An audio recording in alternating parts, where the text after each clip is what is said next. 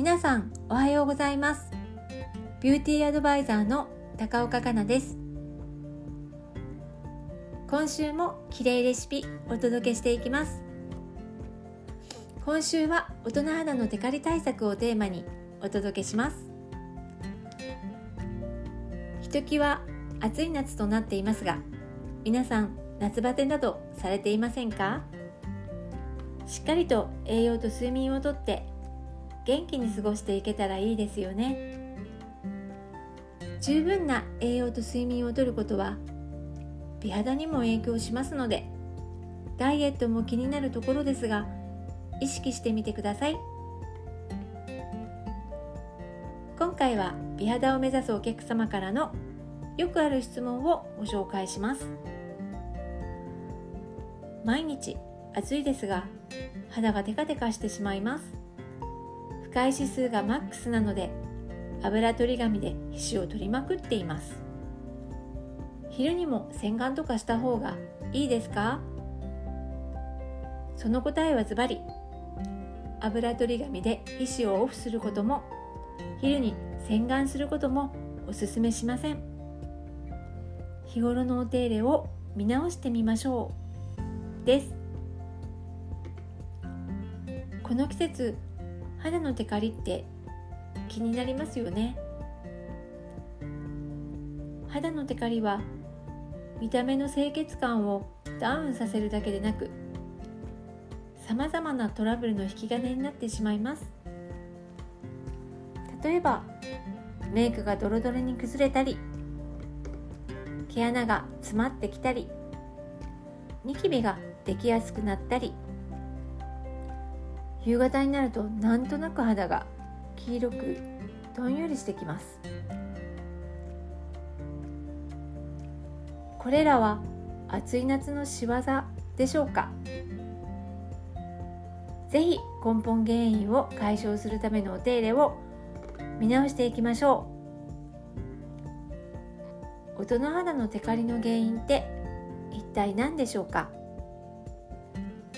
大人肌のテカリの原因は潤い不足によるものです。肌は本来自分自身の力で水分と油分を分泌して天然の保護クリームを作って守ろうとしてくれています。皮脂の分泌量は40代以降に実は急降下します。本来ならば年齢を重ねた大人の肌は若い頃に比べてテカりにくくなっているはずなんです。それでもテカってしまうのは、乾燥から肌が潤いを守ろうとして必要以上に皮脂を出してしまっているサインなんです。そんな時に皮脂を落とそうとして油取り紙を多用してしまったり、ゴシゴシこする洗顔をしてしまうと肌の潤いをさらに奪うことになってテカリに拍車をかけてしまいます。テカらないための肌ケアのヒントは落とすケアではなく与えるケアにあります。肌を十分に潤わせましょう。そうすれば肌は余計な皮脂を出さなくなって自然とテカリは落ち着きます。とはいえ、そんなベタベタな時に与えるケアに重きを置くことに抵抗がある方がいらっしゃるかもしれません。そんな時は軽めのテクスチャーのものを選べば心地よく使うことができます。たっぷり重ねて使うようにしましょう。できれば化粧水はコットンでパッティングを行うと良いでしょう。毛穴にしっかりと潤いを届けてひんやりしてきます。毛穴も引き締めてくれる効果がありますよ。皮脂分泌が多いときはこのコットンパッティングぜひやってみてください。そして次に乳液や保湿クリーム。こんな時乳液や保湿クリームは使わないという方もいらっしゃるかもしれません。でも化粧水のみずみずしさを肌に留めるのに欠かせないのが乳液や保湿クリームです。ベタつきイクオール潤いと勘違いするのは禁物です。使わないと乾燥が進んでテカる原因になるので、乳液までは必ず使いましょう。40代以降の方は保湿クリームまでの使用がおすすめです。なぜなら40代以降は先ほどもご案内したように皮脂の分泌が急降下するからです。皮脂は乾燥や紫外線、空気の汚れから肌を守るバリアの役割をしたり、肌をツヤツヤに見せたり、適度な量であれば決して悪者ではありません。ギラギラしたテカリに変えないために、毎日の保湿ケアで水分と油分のバランスを取ることが重要です。心地よい潤いで肌を満たして、この夏も涼しい美肌で乗り越えていきましょう。私も一緒に頑張ります。キレイレシピは高岡香奈が美肌に向かうためのヒントをお届けしています。皆様のお役に立てたら嬉しいです。今週もお付き合いいただきありがとうございました。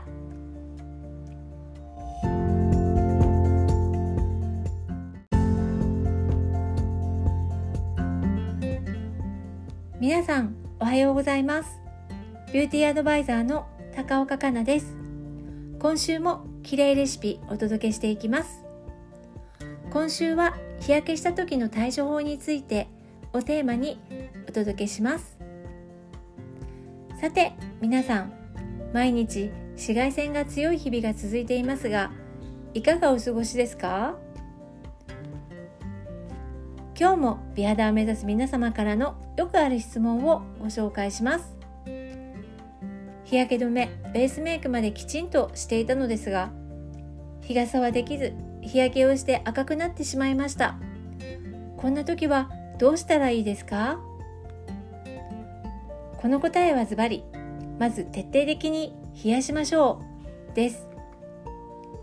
この時期、この質問者の方のように知らず知らずのうちに日焼けしてしまっていることってありませんか？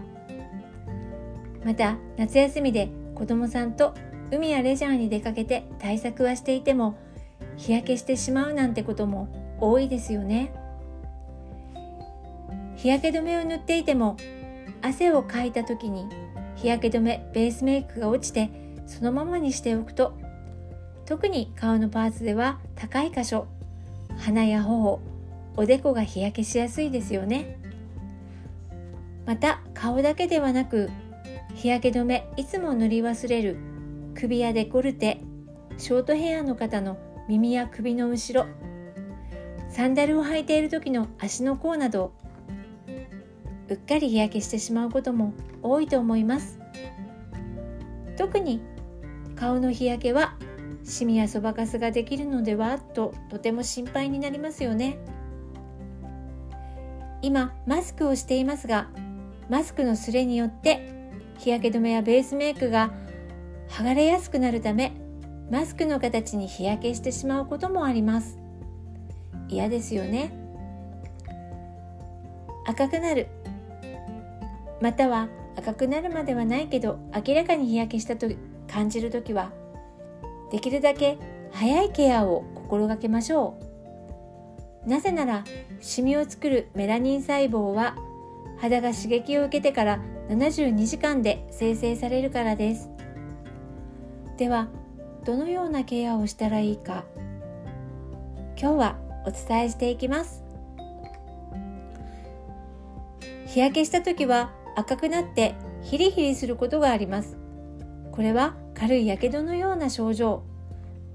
とにかく徹底的に冷やしましょう。おすすめは濡れたタオルを肌に当て、上から保冷剤などを置いて冷やします。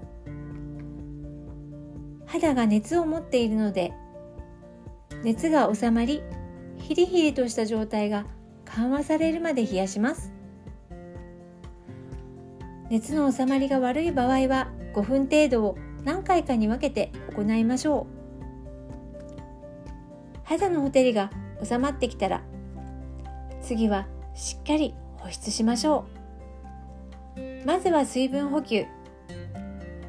日焼けした肌は水分が奪われて乾燥した状態になっています。しっかりと肌に水分を補給しましょう。化粧水をたっぷりお肌に塗ります。肌への刺激が気になる方は手で優しくたっぷりとなじませます。化粧水をたっぷりと付した後はローションパックをします。コットンにひたひたと化粧水を染み込ませて、縦に3枚程度に裂き、頬、おでこ、口の周りなどにコットンを置きます。3分程度放置しましょ